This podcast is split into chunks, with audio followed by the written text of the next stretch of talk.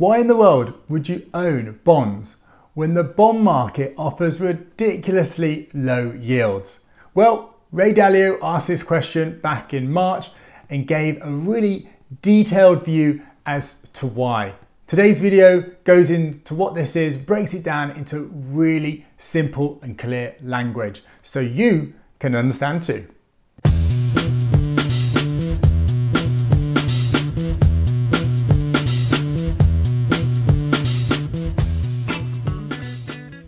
Hi guys, my name is James Corsier and welcome to the Money Paradox podcast, where we're all about helping you become financially free so that you can focus on what you really want from life. So back in March, Ray Dalio is effectively saying do not buy bonds. And in fact, he's been saying this for a very long time. Back in early 2020, he was famous for saying you would be crazy to own bonds. So why is everybody still owning it? And let's really understand why he's such strong on this view and really get underneath it. Ray Dalio is incredibly smart. A lot of people, in fact, the vast majority of people respect his views on these areas. But his articles are tough to crack and understand. So today's video goes into the key reasons why he thinks this in a really simple and easy to understand way. Guys, if you've got any comments, please do put it in the, in the show notes. I really value your input as well. If you don't agree with something we've got here, please let me know too. And please give me a like if you love this video and you want to see more. It really helps with the algorithm. So here guys, we've got the US government bonds, treasury bills. And effectively, the yields on these bonds are super low. Even when we're talking about 30 year bonds, the yield is just over 2%. That is super low. Well, what does this mean? Firstly, a bond is just simply a loan. And here it's a loan to the government. And your yield is effectively a return on that bond from owning that bond. So a 2% yield is kind of like a 2% interest rate in a very simple way. So, why on earth are people buying these things when there's such low rates? Well, we'll come on to that soon. But the next thing I want to show you is the real yield. At the moment in the US, inflation rate is 2.6%. So when we subtract that from the nominal yield, that second column, we're getting the real yield. And what that means is it's effectively, it's like our real return. So if we're getting a 1% yield, but inflation is 2%, then net, our overall return is minus 1. Because every year, if inflation is 2.6% here, then it is devaluing by 2% each year. Your dollars are worth less. So here you can see that the real yield in all circumstances, even at the 30 year level, is still negative. Crazy. And a 30 year bond just simply means that the term of it is 30 years long. So you're lending money to the US government for 30 years and you're making a negative real return. This just seems mental. And this really is at the core of why Ray Dalio is so strong on saying bonds are rubbish, do not hold them. In fact, he is even making the case of shorting bonds. And we'll come on later as to what that means in more detail. So, guys, this isn't just in the US.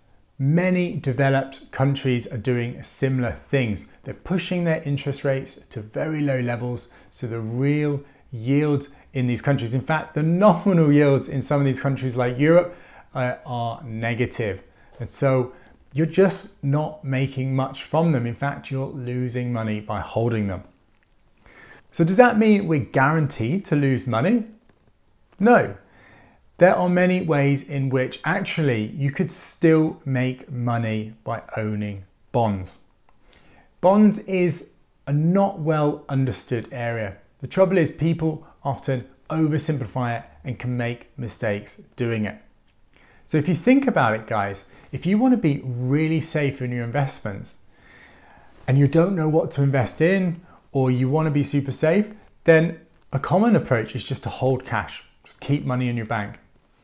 So even if you're giving a really small return, 0.1 of a percent, for example, that's still higher than just having it in cash.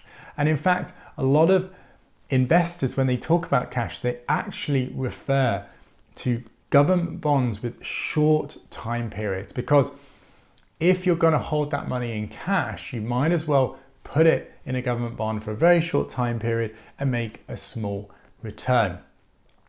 So, again, that is something that catches out a lot of people. Secondly, at the moment, inflation is 2.6%, right? But inflation could decrease. In fact, it could even become negative, which is what we call deflation.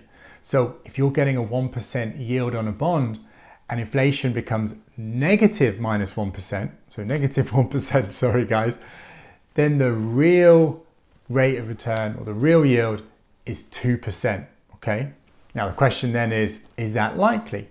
Maybe, maybe not. Probably not at the moment, but it's still a possibility. Another thing is that yields could worsen even more. Guys, bonds have been dropping in their yields since the 80s. It has been phenomenal. Look at this chart, guys. This on the left hand side is the real bond yield. So that's what I was talking about in terms of including inflation. And then on the right hand side, we've got the nominal bond yield. This goes back over 100 years. And what you can see here is the real bond yield and the nominal bond yield is close to zero or in fact actually negative, not just in the US, but in Europe and Japan. Record lows over more than 100 years. Phenomenal. This is, you know, once in a lifetime, in fact, once in multi people's lifetime situation we have here. But the point I'm making around this and why I'm showing you this is that even though they're very low, they could technically still go lower. How much lower? Probably not very much, but you can get them into negative territory, just like we've seen in Europe. And that's what's been happening in the last few years. It's been going down and down and down. And say a year ago, if you'd, well, sorry, maybe more like two years ago, bond yields were very low already.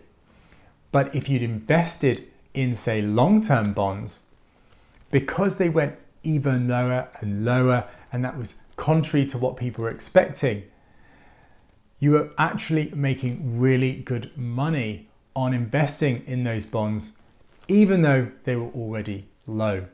So, guys, just because yields are really low at the moment isn't a guarantee that by owning them, you're going to lose money. It just means that the pressure in that situation for you to lose money in certain circumstances like them going up is higher, right? But it's not a guarantee. So, key thing to bear in mind as well is it's not just about the yield you're getting. So, if yields go up in the future, right? What happens is that the bond that you own goes down in value. The reason is because the bond you own has a lower yield than these new shiny bonds that the government are bringing out. So what do people want? Well, they want the new bonds because they have a higher yield relative to yours. So the only way you can compete and sell your bond over others is by selling it for a cheaper price. So you can make or lose money in bonds, not just on the yield itself, the return you get for holding the bond, but actually the value of the bond itself. That can go up or down. And when we're looking at long term bonds, that fluctuation in the value of these bonds can be huge. It's not always a nice, smooth, flat curve. With the short term bonds, it is because of the way they're constructed. So, with all of these risks by owning bonds, why are people still holding them?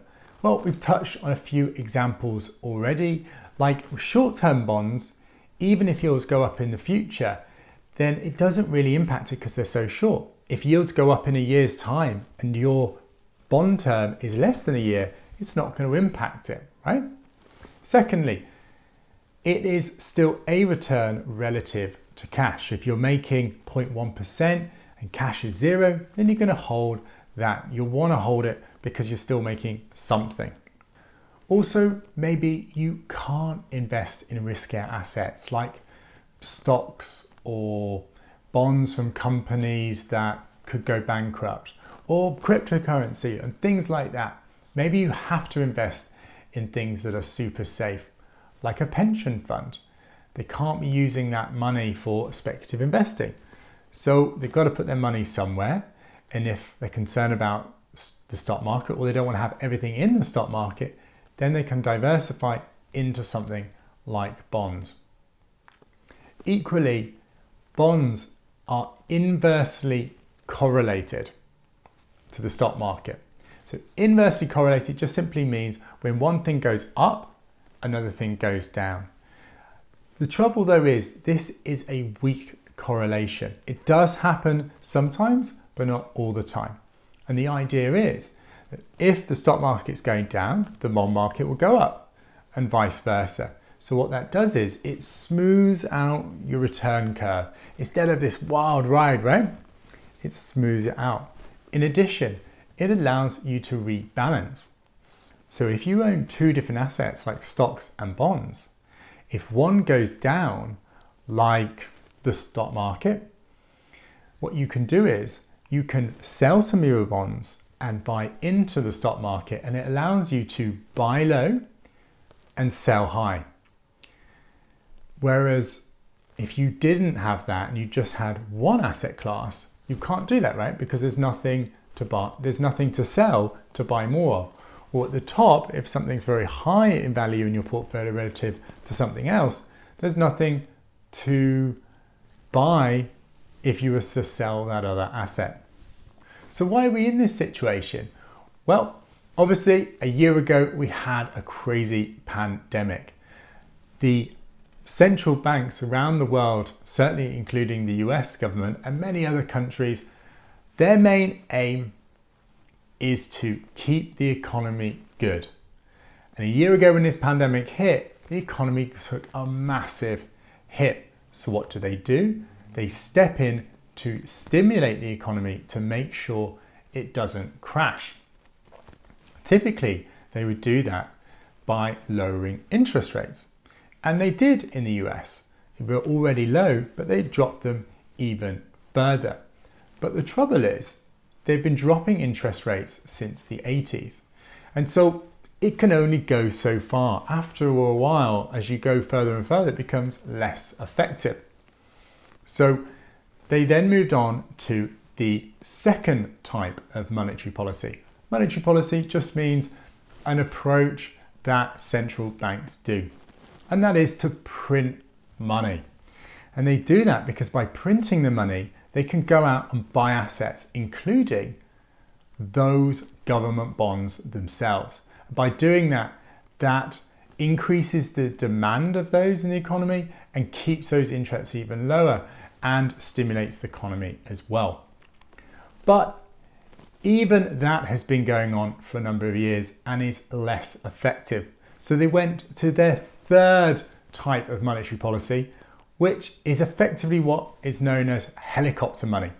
And that's where you print money and you put it directly in to the people that are in the economy so that they can spend it. Because after a while, just simply by printing money and buying assets, doesn't even work that well. And so that's where the stimulus checks came out and everybody was receiving money in the bows just for free. And I still remember back in the day when I learned economics at university, I remember learning about this. And it was taught like one of those things that could happen, but never really happens because it's so extreme. And we are living in that. And the funny thing is, people don't realize I think generally how extreme that is. The amount of printing and directly injected into the economy it's just massive. We're talking trillions of dollars. And this is not just happening in the US, it's happening in other countries. And because of this slow drop in the interest rates in the last, what, 30 years, has meant that the government bonds has had an absolute bull run. Long term government bonds over that period has been about 8.5% annualized return. So that means, you know, on average, you're making 8.5% a year in government bonds. That's insane. Well, how are you getting those returns when the yields are so low? Well, you're getting it because yields are dropping, therefore, the value of those bonds that you already own are becoming more expensive. So you can sell them for a higher price. You're making it on the capital appreciation of those bonds. So, what happens next? We've got record low interest rates, we've got crazy amounts of printing of money, and even that money being injected directly into the economy, into the people's hands, into the government's spending so that they can fund increased even more spending within the economy. Where do we go from that? Well, it's simple economics. You've got increasing supply of money and you've also got decreasing demand because as this continues with low interest rates, other governments, other bonds that have a higher rate of return start to look more attractive. Other safe havens start to look more attractive. Because as you start to think, this money's getting ridiculous. There's so much money being printed. Can they really pay this off? What's the implication of that? People start to think, you know what? Why don't I put it in something else that's considered safe? Why don't I put it in gold? Why don't I put it in cryptocurrency? Why don't I put it in bonds in other countries or in other currencies? So that increase in supply and decrease in demand effectively starts to put pressure on the system. So there's two scenarios that can happen. Either one, interest rates rise to calm the system down. The trouble with that is that is increasing yield and reduces the price of bonds. So anyone holding bonds is going to get hit really hard. Also, the increase of yields or uh, the interest rate, government interest rates, pushing that up means that borrowing is more expensive and saving is better. So that then means that companies find it more costly to borrow, to create and expand their businesses, and therefore it cools the economy. Or scenario two, where we're printing even more money. And that has to be done to maintain the level of demand to meet the supply that's being produced. So if you're not dealing with the demand in another way, you've just simply got to serve it yourself. But what happens then is that that is reflationary, i.e., inflation goes up. You're devaluing your currency because there's more of your currency out there. So, what happens if you're holding that currency like the dollar or the pound or the euro or the yen? Then the value of that drops. And so the money, your wealth, drops in value. So people naturally don't want that and will want to flee to other areas where they're not seeing that devaluation in their wealth. But then what happens then if people want to start moving their money out of these assets like bonds, like the dollar, because they're seeing that devaluation? Well, there'll be a run on the banks. Pretty serious. And Ray Dalio makes this very clear, and it's a very compelling point. But the trouble is that there are so many government bonds. We're talking 75 trillion dollars. Like that is a big number. I would just encourage you just to look at how many zeros we're talking about, right? That's not million, that's not billion, that's trillion dollars. There is not that money out there. So if people want to start taking that money out, the government has got to print even more and more money just to give people that money that they're due. So what happens then? You get even more devaluation in the currency and it starts to become a self-fulfilling prophecy. So then what happens? Well, people are trying to flee that currency, right? So where do they go? They go to safe havens, they go to gold. So they're printing all of this money. But not only that, because they just simply don't have the money to do this, people start to look for debt restructuring. So we're not talking about government bonds just, we're talking about corporate bonds, companies as well. They start to work out ways to deal with the amount of debt they have. Also increasing taxes so that they can recover money to start to cover these debts. You also tend to see restrictions going into place because as people are scared of the devaluation of bonds and the currency, they want to move out of that currency. They want to move to other currencies. They want to move to safe havens that don't inflate like a currency. So gold is a good example. More recently, cryptocurrency. So what governments tend to do is they start to put uh, barriers in place to prevent you from doing that. And if you talk about that now, people will laugh at you saying, that's crazy, governments wouldn't do that, that's so hardcore. But trust me, this stuff happens and it happens very quickly when it comes into play. And it's happened many times in the past. The trouble is, it hasn't happened in our recent lifetime. So our memories are very short term. We only really remember what's happened in the last few years and certainly only really what's happened in our lifetime. But what about the lifetime before us or the lifetime before that? Well, these things have happened a lot, and especially in other countries. And as you put these restrictions in place and you're getting devaluation of the currency and people's wealth going down, we get civil unrest. People start to get crazy, they kick off, they're not happy. And it all starts to build into a really ugly picture. Now, Ray Dalio talks about beautiful deleveraging versus ugly deleveraging. And essentially, that is the difference between reducing that debt in a really clean and effective way that allows people to clear those debts without big negative impacts, or ugly because if you're getting a lot of fighting, a lot of resistance to it, and it's being done in a way where many people are being hugely impacted in their personal life, then it starts to look very ugly. So, what indicators can we look to to see whether this is starting to show its face? Well, there's two.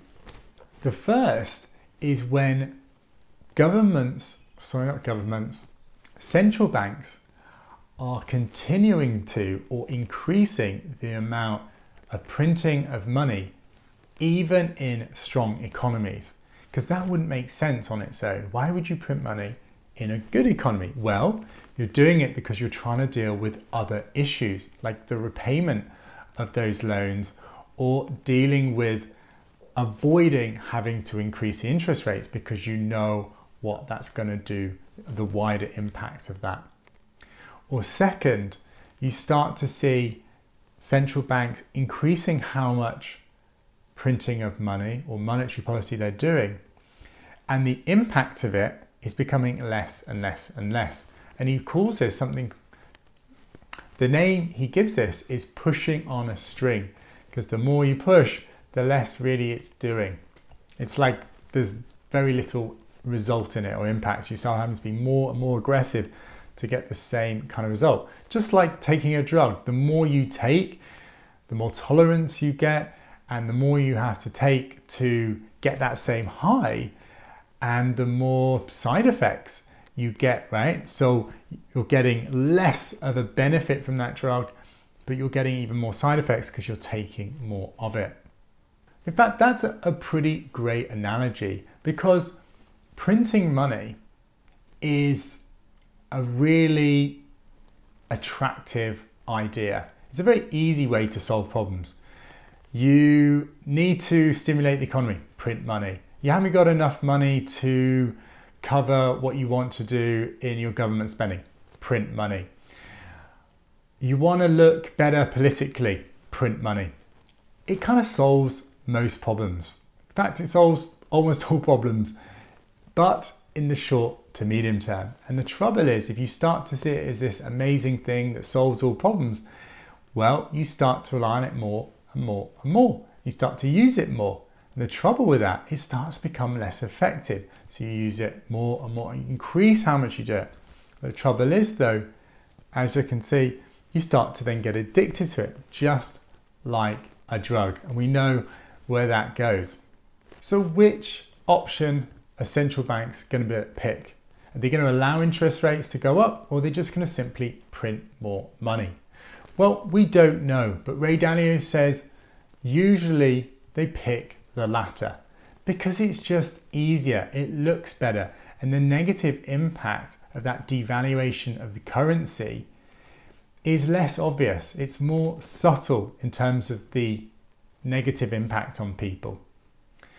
And the debt that these governments have, these central banks have, become almost paid off just from the devaluation of the currency itself. On the other hand, the alternative, like putting up taxes, higher interest rates, creates a lot of pain and politically it's not very palatable. So they don't like to do it. And often when they put up taxes, like they have recently, a lot of the times it's more a signal. It's just to look like they're moving in the right direction, really, but not actually making a huge amount from it. So what do we do? The world's ending, it's all awful, bonds are terrible. What do we invest in if we can't invest in bonds? Well, that is a very good question. And I'll be bringing out a video next week on that exact topic. I'll be talking about all of the things Ray Dalio recommends. I'll be putting up my views and other investors as well. So definitely stay tuned for that. And hit that subscribe button so that you'll get notified when that video comes out. If you've enjoyed this video, guys, please do like it. It really helps with the algorithm. And feel free to leave a comment. Let me know what you think. If you've got a different view, you want me to bring out some specific topics in the future on videos, I would love to. Guys, that's all from me. I'll see you next week. Bye bye.